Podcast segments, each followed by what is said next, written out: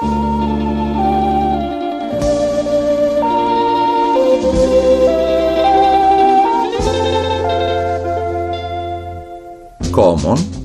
sense. Κοινή λογική. Ο Θανάσης Λάλας κάθε μέρα λίγο πριν τις 9 παρέα με τον εαυτό του και τους άλλους.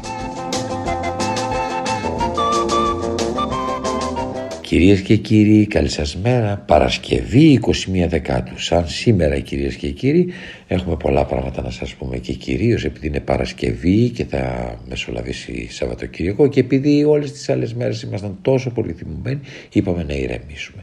Είπαμε να αφήσουμε λιγάκι την οργή στο σπίτι και να έρθω εδώ με τον εαυτό να πει ο καθένας εγώ από τη μία μεριά και ο αυτός μου από την άλλη κάτι που θα μπορούσε να σας είναι πολύ περισσότερο χρήσιμο από αυτό που βλέπετε στα δελτία ειδήσεων, στην τηλεόραση και από αυτά που διαβάζετε στο διαδίκτυο, δηλαδή στα social media, να σας πούμε κάτι πολύ πιο ενδιαφέρον, να περάσετε το Σαββατοκυριακό σας. Στηριζόμενοι στο γεγονός ότι σήμερα είναι 21 Δεκάτου, δηλαδή 21 Οκτωβρίου, αναζητήσαμε σαν σήμερα τι έχει συμβεί, τι σημαντικό έχει συμβεί.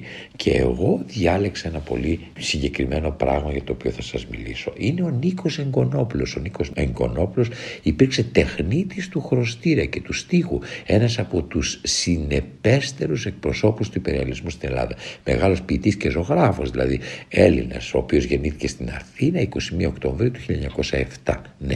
Και πέρασε τα μαθητικά του χρόνια εσωτερικός σε σχολείο του Παρισιού. Στην Αθήνα επέστρεψε το 27 για να υπηρετήσει τη θητεία του ως ακροβολιστής ναι, ναι, ναι, ακροβολιστής στο πρώτο σύνταγμα πεζικού. Απολύθηκε το 1928, εργάστηκε ως το 1930 ως μεταφραστής σε τράπεζα και ως γραφιάς στο Πανεπιστήμιο Αθηνών. Παράλληλα φοιτούσε σε νυχτερινό γυμνάσιο. Ο Νίκος Εκονόπουλος, κυρίες και κύριοι, από το 1930 στο 1933 εργάστηκε ως σχεδιαστής στη Διεύθυνση Σχεδίων Πόλεως του Υπουργείου Δημοσίων Έργων και το 1932 γράφτηκε στην Ανωτάτη Σχολή Καλών Τεχνών με δάσκαλο τον Κωνσταντίνο Παρθένη που πρέπει να πάτε να δείτε τα έργα του στην πινακοθήκη ενώ φίτησε στο εργαστήριο του Φώτη Κόντογλου και γνωρίστηκε με τον Γιάννη Τσαρούχη και τον Δημήτρη Πικιόνη. Ο Νίκος Εγκονόπουλος την πρώτη του ατομική έκθεση ως ζωγράφος την πραγματοποιεί το 1939. Ναι, με επιρροές από το μεταφυσικό κόσμο του Ντεκίρικο και την υπερβατικότητα της βυζαντινής τέχνης προσπαθεί να εκφράσει την παγκοσμιότητα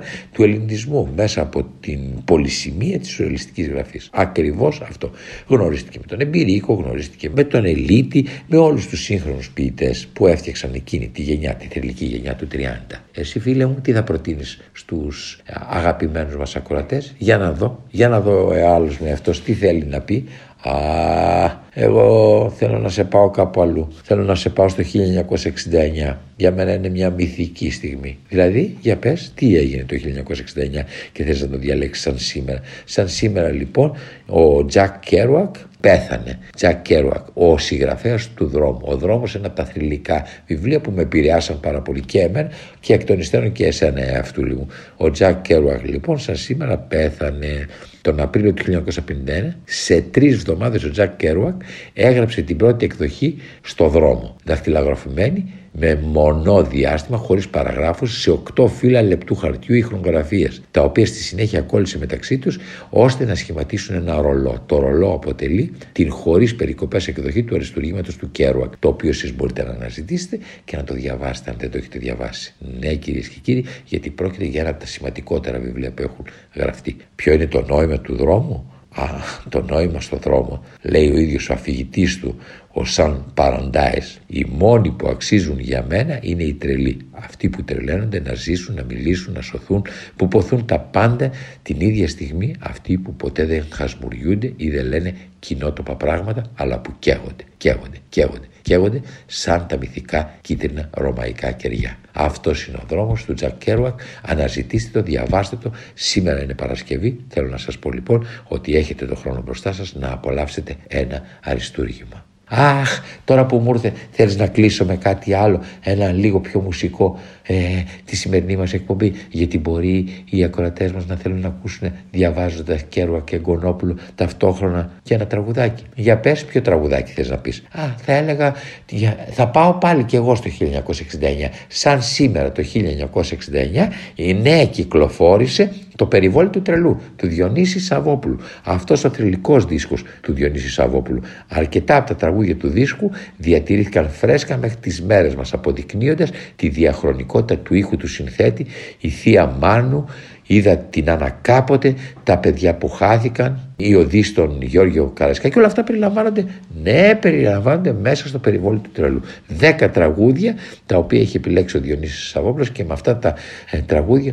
ο Διονύσης Σαββόπουλος έμεινε, αν θέλετε, στην ιστορία της ελληνικής μουσικής. Ακολουθώντας το δρόμο που χάραξε μερικά χρόνια πριν ο Ντίλαν. Ο Διονύσης τότε γίνεται για πρώτη φορά ηλεκτρικός. Είναι το δεύτερο άλμπουμ και ενορχιστρώθηκε από τον Γιώργο Κοντογιώργο. Ε, το περιβόλι του τρελού είναι ένα άλμπουμ που μπορεί αρκετά να συγκριθεί με τους αγγλόφωνους, θα λέγαμε, δίσκους εκείνης της εποχής.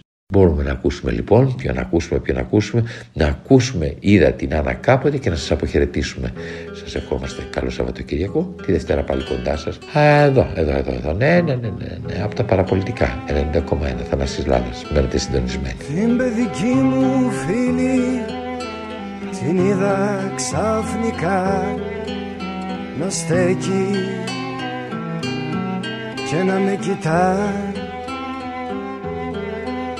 αγάλματα κομμάτια. Στα μάτια της τα δυο. Λησμονημένες πόλεις ναυάγια στο βυθό. Ζεστό το μεσημέρι το στόρι χαμηλό. Και σκάλα στο φωταγωγό. Σβήνουν τα βήματα στη σκάλα Κανείς Θα πλανηθούμε μοναχοί. Θάλασσες πόλεις, έρημοι σταθμοί Αλλάζουν όλα εδώ κάτω με ορμή.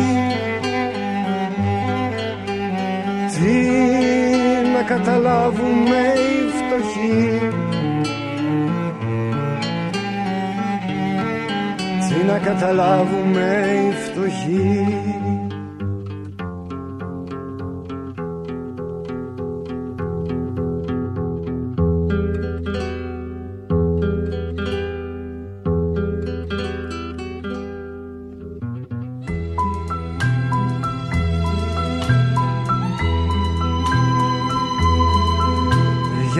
πες μου μήπως ξέρεις για αυτήν που σου μιλώ.